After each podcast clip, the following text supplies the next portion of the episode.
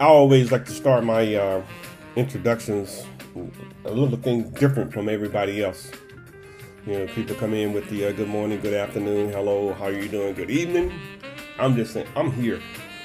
Just pop right up, and I'm on my podcast. This is my thing, what I'm doing.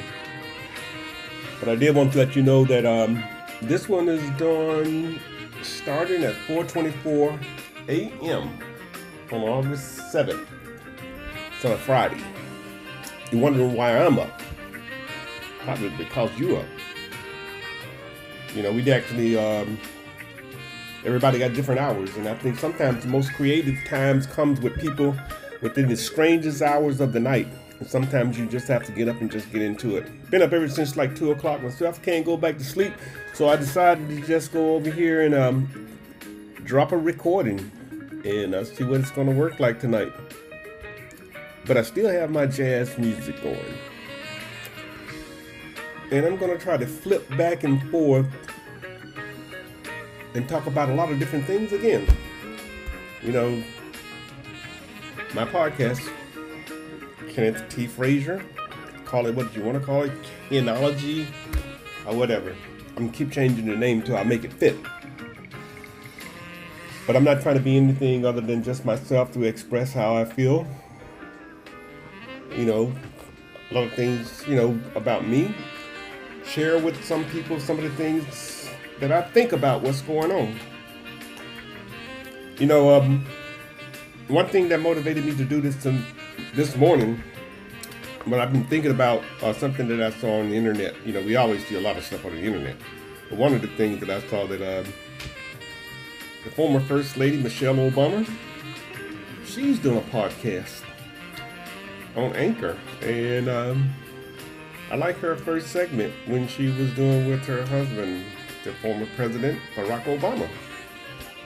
It seemed like they were so relaxed. They had like a video. I might have to figure out how to do the video too, so that you guys can see me. But maybe you don't want to. But then again, I want to see what I look like on TV.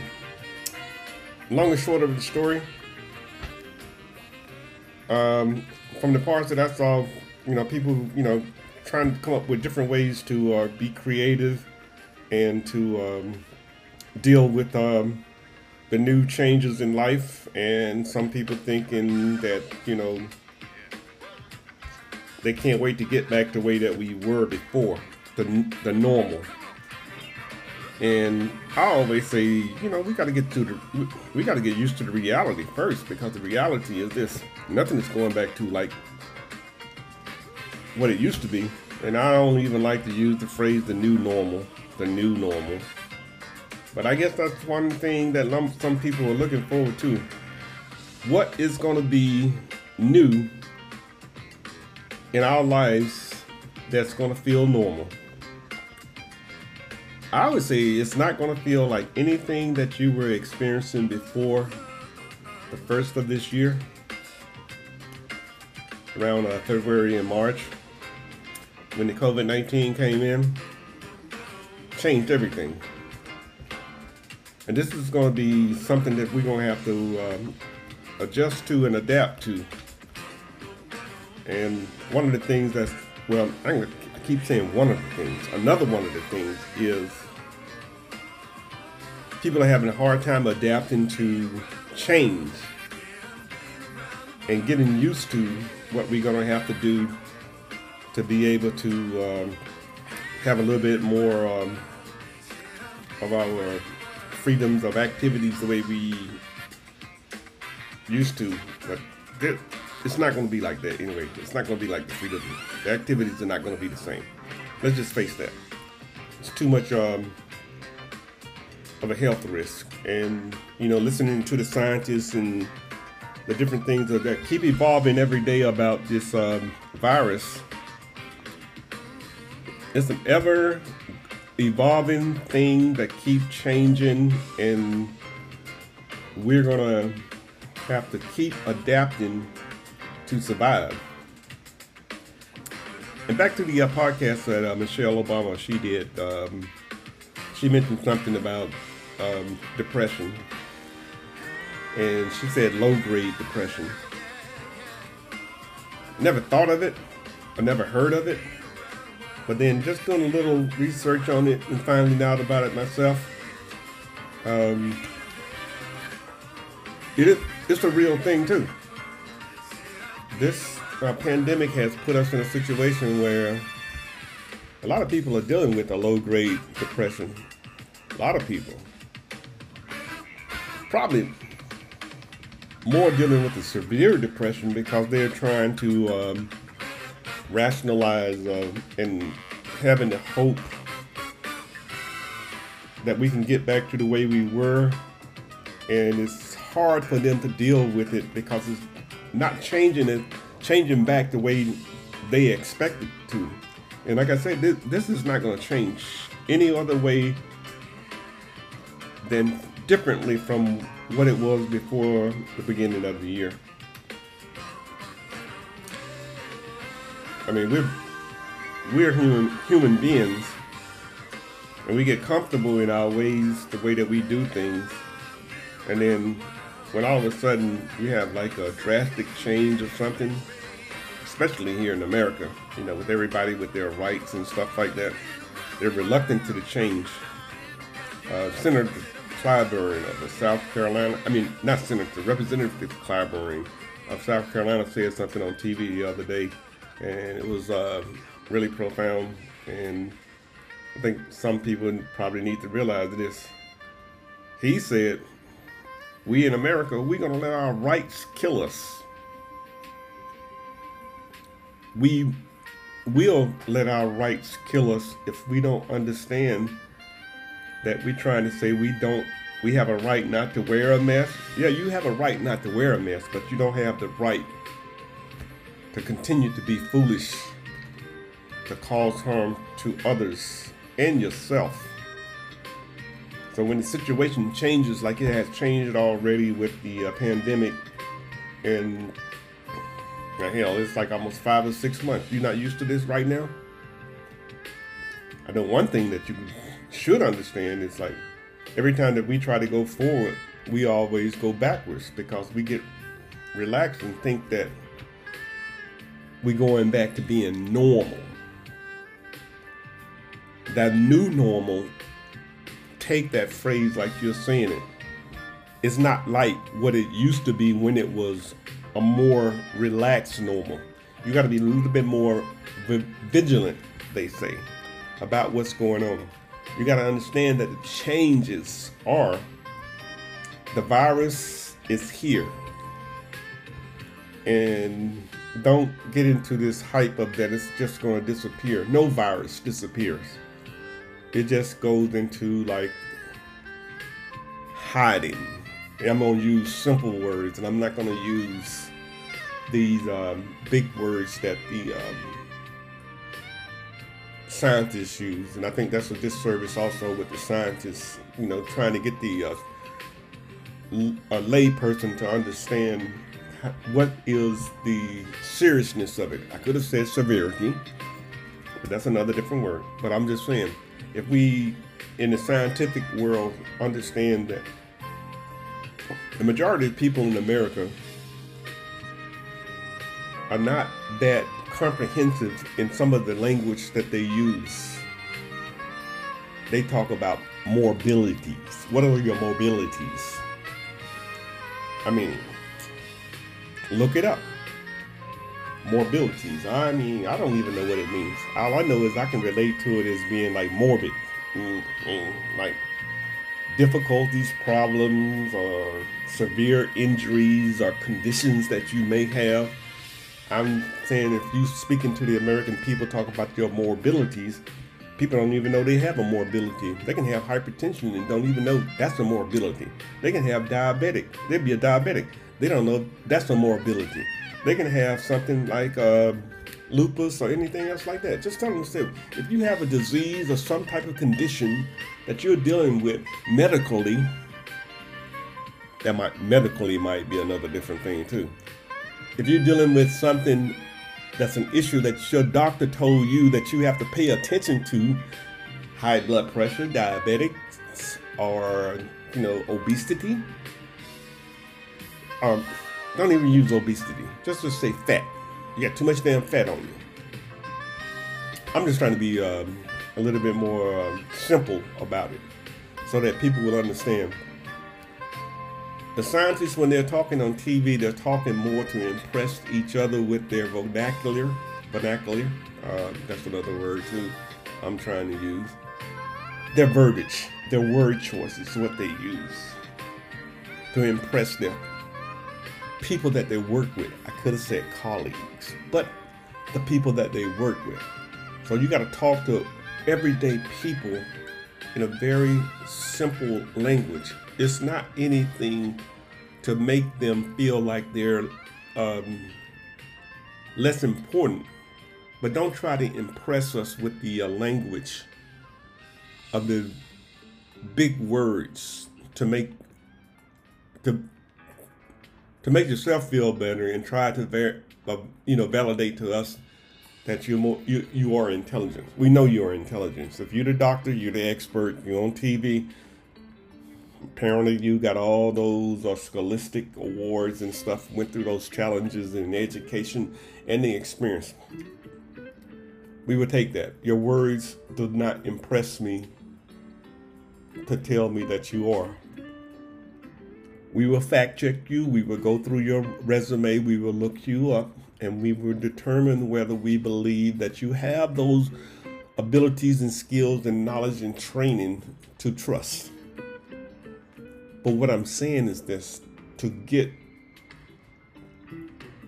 the true information and the, to the people and to make them understand that what you know in your scientific world is true.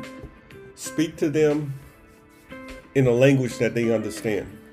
I always say that you understood simple language before you got to your intellectual level and your conversation of your new and your developed words that you use in your your field when you're dealing with your colleagues.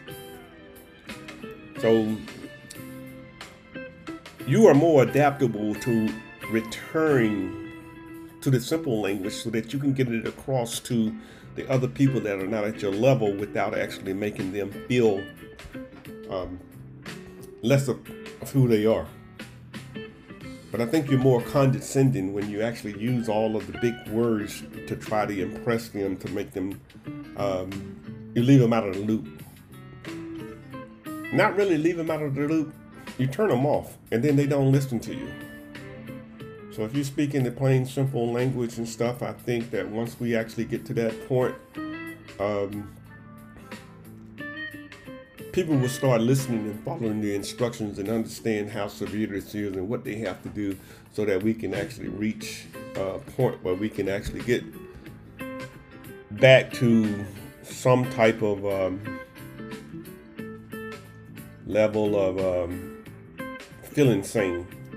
Now, I understand what the scientists are saying, you know, about the vaccine, the rush, the fear of the people because we're not understanding how could you get here so fast, and then we still have uh, some knowledge of ourselves and the history that why would you push it on us so fast and stuff? And you know, we're re- very reluctant to be the guinea pigs. And I keep saying we because I know I'm in part, you know, I'm part of that. And some people would say that when you hear the word we, they say get defensive. Well, I don't think that way. I'm not talking about you per se, but don't take it personally when I say we or us. I am including myself into the we are us. And if you don't think you are the we are us, so be it. But what I'm saying is, the science is saying that even though when the vaccine is created, the distribution of the vaccine is going to be a problem, even if people volunteer and say they're going to take it. Because I heard something that was really um,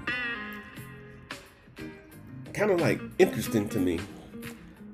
And that was, you know, they were talking about, like I said, if, even if the vaccine is like um, developed by the end of the year, you know, you still have to go through a trial period of like studying it, to see how it affects people.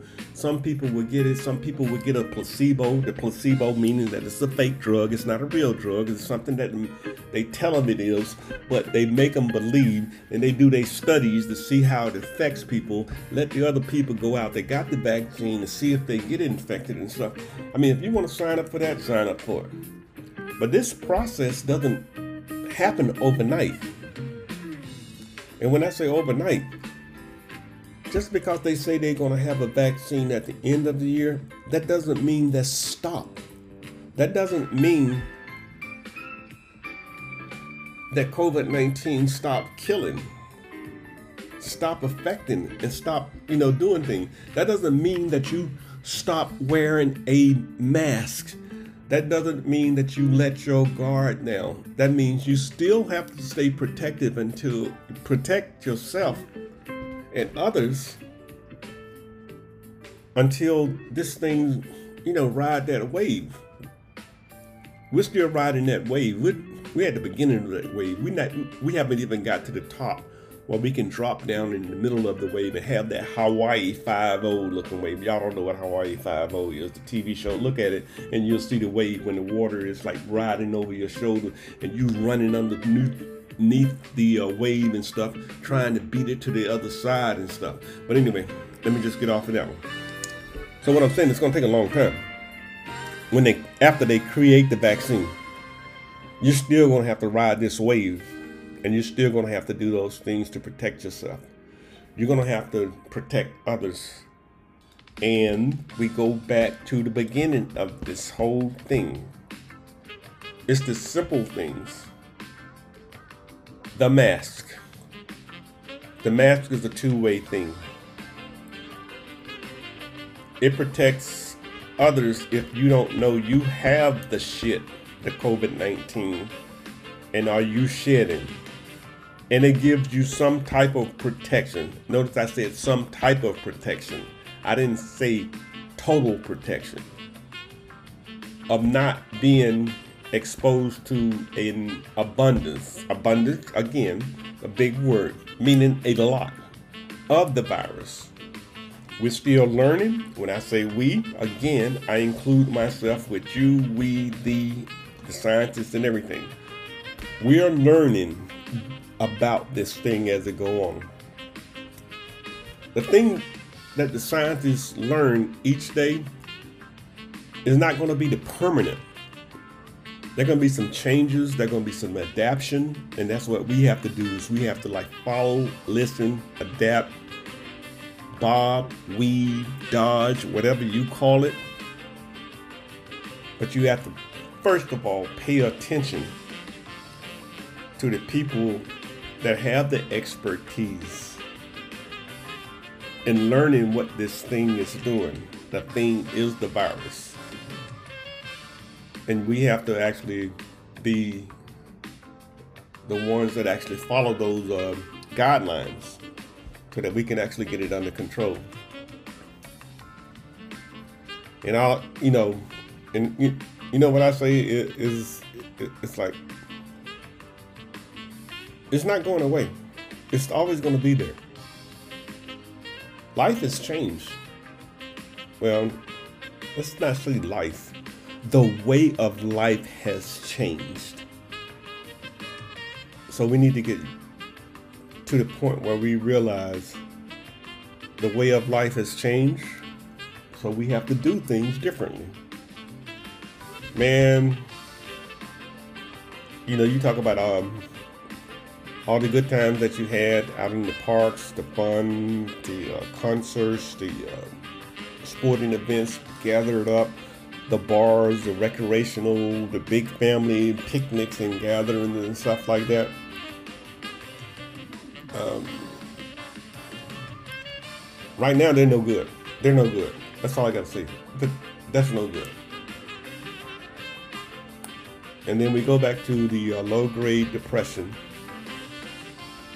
Okay, so once we figure out how to deal with the low grade depression and stuff like that, we can actually cure ourselves of that. And I think the way that we can cure ourselves of the low grade depression is, accepting the reality of what the day changes are and start making the best of them.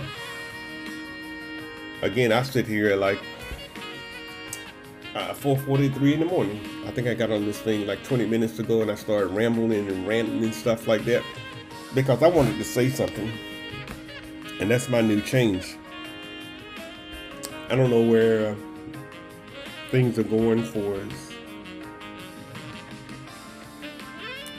Economics for others, and even myself.